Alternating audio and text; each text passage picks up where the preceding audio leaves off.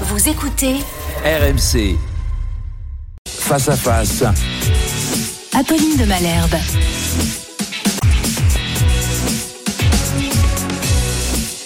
Il est 8h33 sur RMC et BFM TV. Bonjour Clément Beaune. Bonjour Apolline Malherbe. Vous êtes le ministre des Transports et ce mois matin, de nombreux Français sont coincés dans les gares. De nombreux Français ont dû renoncer, renoncer à prendre le train pour aller voir leur famille. Une grève qui commence aujourd'hui et qui se poursuit en ce week-end de Noël. En urgence, hier soir, la direction de la SNCF a reçu les syndicats.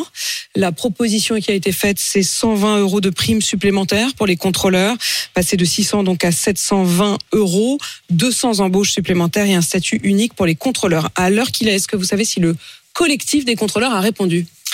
Je veux quand même d'abord dire un mot, vous l'avez dit, puisque la grève a commencé euh, hier soir, plus pratiquement ce matin, pour euh, des centaines de milliers de Français qui espéraient partir en train, rejoindre leur famille. Je le vois dans mon propre entourage, c'est la galère.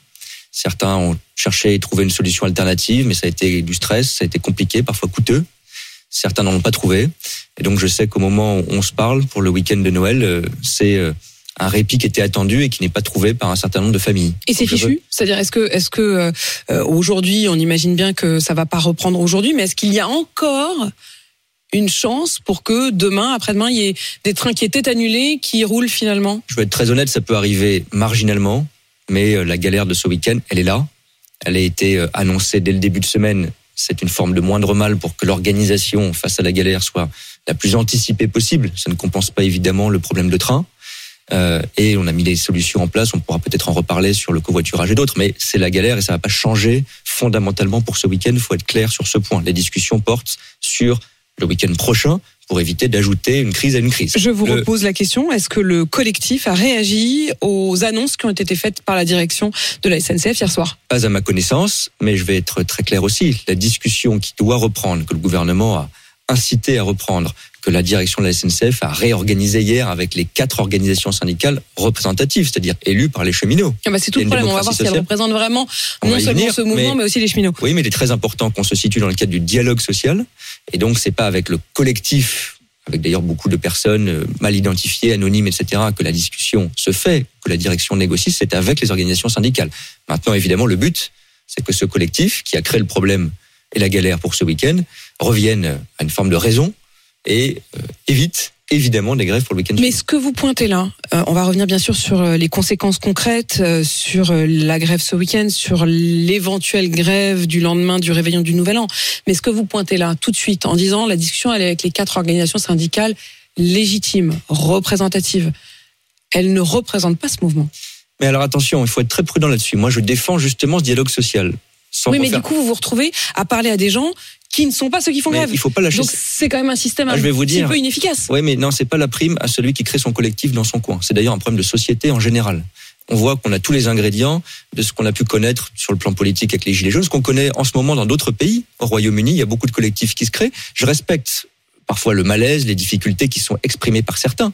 Mais ça peut pas être chacun crée son collectif dans son coin et contourne les syndicats, les représentants. Parce que qu'est-ce qui s'est passé à la SNCF? C'est très intéressant. Il y a eu des élections professionnelles il y a un mois. Il y a deux tiers des cheminots, c'est assez rare pour être souligné dans une entreprise, deux tiers des cheminots qui ont participé à ces élections professionnelles. Des dizaines de milliers de femmes et d'hommes de la SNCF qui ont voté, Donc, quand vous dites représentation syndicale qui sont Oui. représentatives, elles le sont à Bah, la en SNCF, tout cas, il y a eu plus encore qu'ailleurs. c'est la démocratie sociale. Mm. Il y a un vote et il y a eu des mouvements sociaux. Moi, j'ai dit, euh, il faut éviter les difficultés le premier week-end du départ en vacances. On les a évités par le dialogue social, parce qu'il y a eu un accord entre syndicats et direction, une responsabilité des syndicats qui ont levé les difficultés, les préavis pour le week-end Oui, mais là, vous dernier. vous retrouvez. C'est c'est Oui, une mais- situation. Je comprends très bien la théorie. C'est-à-dire, je comprends très bien que vous disiez par Non, la- principe, par principe, on continue nous à parler avec les organisations syndicales. Bah, nous, la mais la direction de la SNCF. la direction de la SNCF, en tout cas, vous invitez la Oui, direction de la SNCF absolument. à poursuivre ce dialogue avec les organisations syndicales. Les syndicats qui eux-mêmes, et j'en veux pour preuve Laurent Berger, qui était à ce même micro hier matin, qui se désolidarisaient de manière très claire, Oui. très nette des nécessaire. grévistes de, de ce week-end.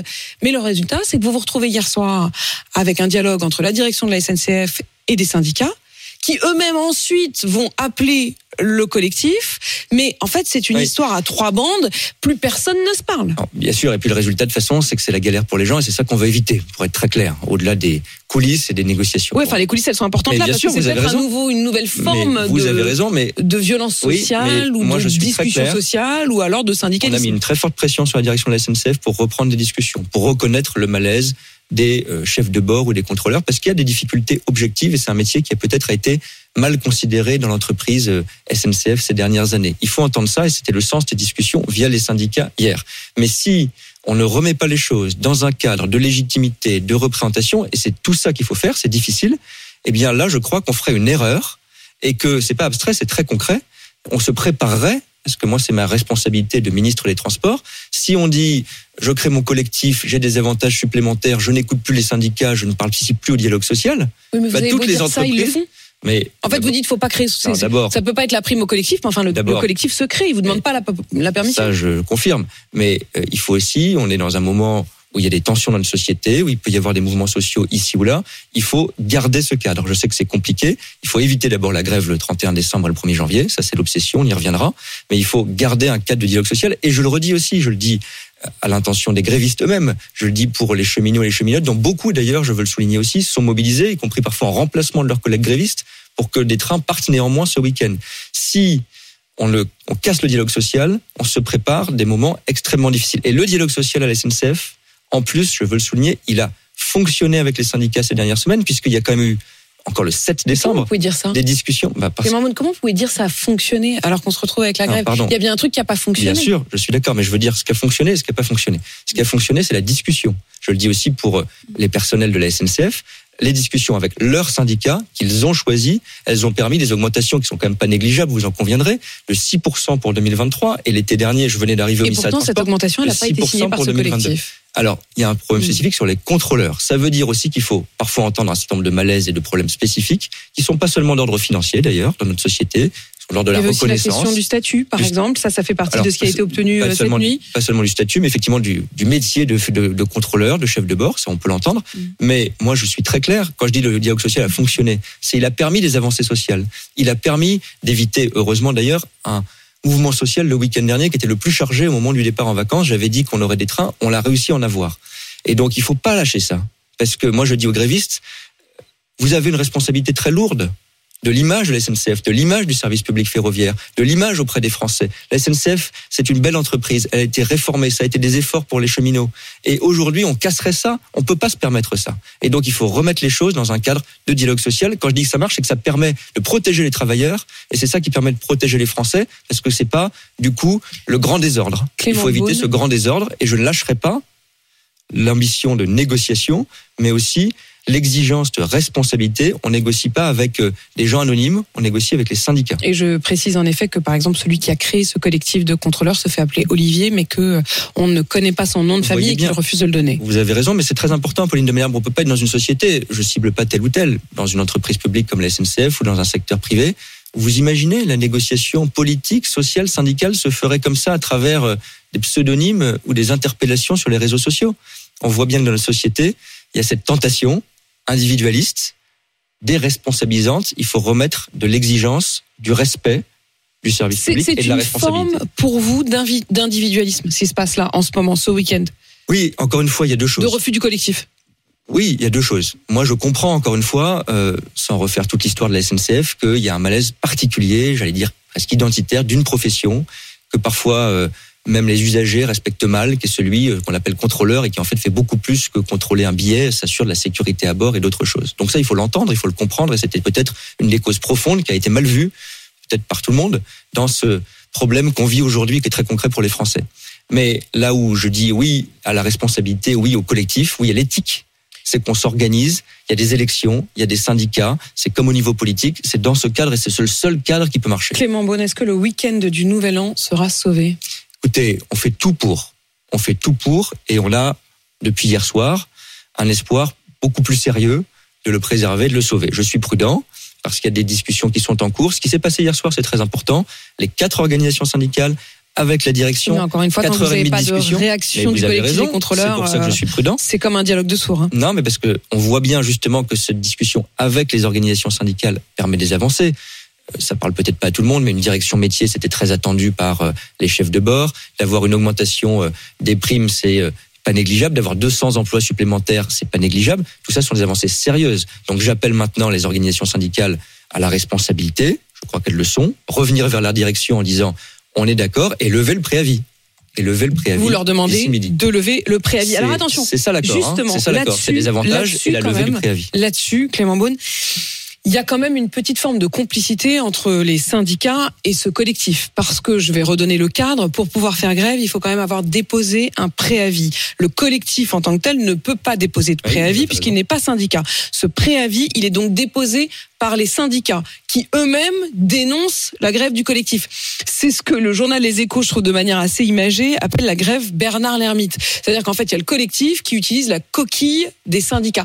Est-ce qu'au fond, c'est pas une manière pour les syndicats d'être quand même complices?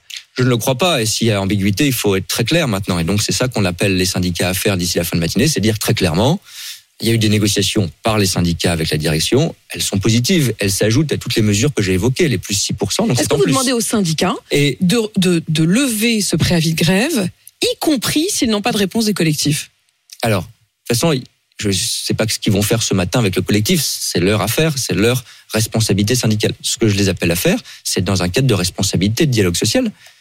Il y a eu un accord avec 4 heures et demie de négociation hier. L'accord, c'est sous condition de lever du préavis. Et donc, je les appelle, après, ils prennent les contacts qu'ils souhaitent. Ça, c'est pas mon travail, je ne m'immisce pas. Mais c'est de dire d'ici midi, je l'espère bien, nous sommes d'accord avec ce qui a été discuté par eux-mêmes et nous appelons, enfin, nous levons, parce que ça, c'est leur responsabilité directe, les préavis de grève pour le week-end du Nouvel An. Voilà, donc euh, la l'appel que vous lancez ce matin. Euh, Clément Beaune, vous avez parlé d'une gilet jaunisation du mouvement. Euh, Est-ce qu'il faudrait davantage encadrer le droit de grève? Alors, si c'est restreindre le droit de grève, je ne le crois pas. Euh, en revanche, et c'est ce qu'a demandé aussi le président de la République euh, au gouvernement, au ministre des Transports que je suis, c'est qu'on réfléchisse à des dispositifs qui sont bons pour les usagers. À la fin, ils les Français qui veulent prendre le train, ils se fichent de savoir comment ça marche en arrière-cuisine, ils veulent qu'il y ait un train, qu'il y ait des transports publics. Et donc, il faut sans doute faire évoluer un certain nombre de dispositifs, y réfléchir, d'alerte sociale, d'anticipation. C'est là-dessus que je pense qu'il faut ça- travailler. ça veut dire quoi dans les faits, ça? Bah, ça veut dire par exemple que euh, c'est une réforme qui avait été faite euh, il y a déjà quelques années, qu'on ne découvre pas déjà la veille qu'on a un Mais problème ça, c'est déjà le cas. Donc, qu'est-ce que vous feriez non. davantage? Ah, Qu'est-ce que vous feriez de non, plus? La peine de Malherbe, c'est aujourd'hui 48 heures. On peut discuter pour avoir des délais un peu plus longs, c'est une possibilité. Euh, on peut aussi euh, imaginer que euh, y ait euh, une négociation plus longue avant des difficultés sociales. C'était aussi une des avancées de la loi précédente, c'est-à-dire qu'il y avait toujours une obligation de négociation avant de recourir à la grève en dernier recours. Donc, je veux pas être trop prescriptif. Est-ce que il faut aussi mener cette discussion, je le dis, dans le cadre d'un dialogue social. C'est-à-dire, il faudra discuter après cette crise avec les organisations syndicales en disant Cette crise, elle crée un précédent. En tout cas, elle. oui, elle- en tout cas, il faut. Il y a eu des, il y a eu des cas. Euh, vous savez, j'ai une famille d'infirmiers, d'infirmières. Euh, Il y a eu des collectifs d'infirmières dans les années 90 qui étaient parfois hors syndicat. C'est pas complètement nouveau. Bon, mais il faut entendre ce qui se passe là et qui est euh, Est-ce qu'on une difficulté imaginer pour les syndicats, pour les directions d'anticipation, et donc il faut remédier à ça. un système à l'italienne. Quand on regarde en Italie, en Italie, le droit de grève est tout à fait euh, constitutionnel également, mais avec des périodes qui sont sanctuarisées, des périodes où on n'a pas le droit, quand on travaille dans les transports, que ce soit dans le privé comme dans le public, hein, qu'on soit taxi ou qu'on soit cheminot, on n'a pas le droit de faire grève au moment des fêtes, entre le 19 décembre et le 7 janvier. On n'a pas le droit de faire grève autour de la fête nationale. On n'a pas le droit de faire grève au moment des départs en vacances de l'été, du 27 juin au 4 juillet. On n'a pas le droit de faire grève quasiment tout le mois d'août parce qu'on considère que c'est un moment où les Italiens ont besoin de se déplacer. Est-ce que sanctuariser quelques périodes, et en l'occurrence sanctuariser Noël, pourrait être envisagé Alors, on parle beaucoup depuis hier de l'exemple italien, parce qu'on regarde ce qui se passe à l'étranger. Je veux le dire aussi d'ailleurs, encore une fois, qu'il y a beaucoup de pays qui ont des grèves extrêmement dures, euh, y compris des pays qui n'ont pas cette tradition comme le Royaume-Uni en ce moment. Donc, c'est pas un cas que français. Bon, mais il faut dire toute la vérité sur le cas italien. Les périodes qui sont sanctuarisées, ça dépend beaucoup des secteurs, et c'est le fruit d'une négociation sociale. Mais est-ce que vous pourriez rouvrir des, des négociations Ce que je veux dire par là, c'est que ça Est-ce pas que vous pourriez aller vers une nouvelle loi sur le dialogue social? On, on verra, c'est trop tôt pour en parler. Mais vous n'êtes pas contre L'urgence, L'urgence, c'est de régler le problème du week-end prochain. Après, je pense que c'est par le dialogue social qu'il faut faire un retour sur ce qui s'est passé. On voit bien que la direction de grandes entreprises publiques ne voit pas exactement venir ces mouvements, que les syndicats eux-mêmes n'ont pas vu venir ces mouvements et que du coup, les Français subissent. Bon, donc il faut se poser cette question. Moi, je veux pas être prescriptif parce que ce serait une erreur, je pense aujourd'hui, et ça créerait des tensions supplémentaires. Bon, mais qu'il y ait, comme en Italie, des discussions sociales c'est pas venu de la loi, c'est venu de discussion sociale pour dire on fait autrement, on anticipe mieux, il y a des périodes où on évite, etc. Ça peut se faire par dialogue social. Il faut le regarder. Pourquoi pas? Sur la question du remboursement, vous avez mis en place un système euh, très généreux hein, pour ceux qui sont qui se retrouvent euh, aujourd'hui euh, dans cette situation de, de galère, avec des billets qui sont parfois remboursés, enfin qui sont systématiquement d'ailleurs remboursés à 200%, y compris pour ceux qui ont quand même réussi à prendre d'autres billets. Dans ces cas-là, non seulement ils voyagent, mais en plus ils se font rembourser à 200% le, le billet. Est-ce que vous pourriez élargir ça, en faire un principe désormais? Je pense aux grèves à la RATP, par exemple, se faire rembourser à 200% son passe Navigo quand il a grève c'est pas magique, hein. Euh, bah, c'est pas magique, mais si on le fait pour les uns, pourquoi on le fait pas pour les autres Ce que je veux dire, c'est que cet argent, euh, il hmm. est pris dans l'entreprise. Donc avec ça. Et comme c'est des entreprises publiques, il est, quand même pris quelque part à l'État. Ou par l'usager ou par le contribuable à la fin. Là, je pense, et j'ai demandé à la SNCF de faire un geste qui était inédit, qui est exceptionnel et qui était justifié, parce qu'on a une situation exceptionnelle avec une fatigue des gens qui a accumulé après le Covid. Il y a déjà eu des grèves à Noël, mais là, on voit bien qu'il y a une colère et une exaspération tout à fait particulière et légitime. Bon, donc c'était un geste exceptionnel. Je ne pense pas qu'il faille faire systématiquement la même chose, mais en revanche, c'est une orientation que j'ai demandé à la SNCF, comme à nos grands services publics de transport. Ça vaut aussi pour la RATP je pense que la qualité de service, le respect du voyageur, l'information du voyageur ou l'indemnisation du voyageur, c'est des choses qu'on doit renforcer et améliorer. Pas forcément le même geste, parce que là, c'est une situation très exceptionnelle. Mais je prends un autre exemple. Moi, je me suis battu parce que euh, les TER des Hauts-de-France, il n'y en a pas assez. Et il y a des galères euh, depuis le mois de septembre pour les gens dans les Hauts-de-France. On n'en parle pas beaucoup, mais c'est très important. Euh, la SNCF a fait une réduction de 30% de l'abonnement pour les prochains mois par respect pour l'usager qui n'a pas eu le service auquel il avait droit.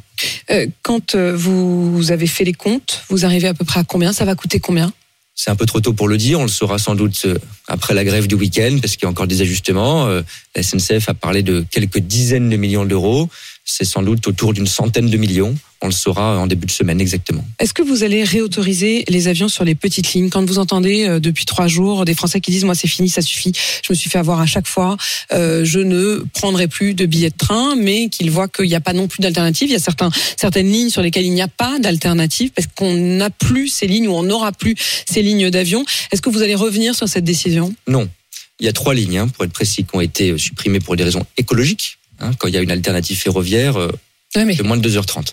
Non, le combat, il faut pas se tromper, c'est de trouver, c'est que le train marche c'est que le train soit là, hmm. c'est que le train soit plus accessible. Non, mais tout le monde est, d'accord. Hein. Tout le monde veut que le train marche. Oui, mais du coup, la bonne solution. Le problème, c'est que dans les faits. Mais je suis d'accord, et c'est pour ça qu'on se bat pour éviter ce genre de grève, pour éviter les grèves au Nouvel An, pour remettre du dialogue social, pour investir dans un certain nombre de nouvelles lignes. Je prends un exemple très simple. Aujourd'hui, la plupart des gens font euh, Paris-Toulouse en avion. Hmm. C'est le mode de transport le plus utilisé. Bah, si on veut être cohérent, je le dis d'ailleurs à certains écologistes qui s'y opposent, on est en train de développer une ligne à grande vitesse entre Paris et Toulouse pour qu'il y ait demain, pendant une dizaine d'années, il y ait une alternative ferroviaire de bonne qualité, rapide, à l'avion. Donc il faut continuer dans cette direction. Il ne faut pas qu'une crise sociale nous détourne d'un objectif écologique. Mais évidemment, il faut que le train circule, que le train soit confortable, que le train soit à l'heure. Mais parfois, on se demande quand même si vous n'êtes pas en train de lancer des grands projets alors que ce qu'on a déjà sous les yeux ne fonctionne pas. J'en veux pour preuve les annonces sur le RER e dans dix grandes villes. Je trouve ça super, tout le monde est pour. Mais est-ce qu'il suffirait pas déjà de commencer par faire marcher les RER e qui existent? Mais Vous avez raison, Apolline de Malherbe, mais c'est les deux moi, je pense que le secteur des transports a trop souffert, effectivement, bah, de grands projets. En ce moment. Mais a trop souffert depuis longtemps de grands projets lointains. Il faut les faire quand même. Notre pays a développé son réseau ferroviaire comme ça. Le projet, le train qui circule aujourd'hui, ça a été un projet de 10 ans ou 20 ans, parfois des, des décennies avant. Je prends l'exemple de l'île de France. Il y a des galères aujourd'hui, il faut y remédier, j'y reviens dans un instant. Mais ça n'empêche pas, ça ne doit pas empêcher le fait qu'on a besoin de lignes supplémentaires et qu'on est en train de développer avec le Grand Paris quatre lignes de métro supplémentaires. Mais ça ne veut pas dire que pour les qui existent aujourd'hui, l'île de France, c'est, je veux dire, plus personne ne peut prévoir ceux qui ceux qui ont besoin de prendre le RER e ou le métro pour aller travailler ne sont jamais sûrs d'arriver à l'heure. C'est pour ça qu'il ne faut pas lâcher. Ce serait une erreur. L'investissement pour demain. 2024, il y aura une ligne 14 qui traversera l'île de France du nord au sud. C'est très important et en plus, elle est automatique. Mais ça ne veut pas dire qu'on ne doit pas régler le problème aujourd'hui. C'est pour ça que la feuille de route de Jean Castex à la tête de la RATP en particulier, c'est de recruter massivement. Parce que ce qui fait que vous avez un temps d'attente insupportable aujourd'hui indigne, soyons clairs, dans le bus et dans le métro parisien, sans parler de la Grande Couronne en Ile-de-France et de quelques autres régions, c'est la pénurie de conducteurs et de chauffeurs. Et donc, l'urgence, au-delà des grands projets, sans les exclure, c'est de recruter maintenant. C'est de recruter, de C'est former. c'est indigne, dites-vous, et ça va l'être combien de temps encore? Écoutez, ça va se rétablir progressivement.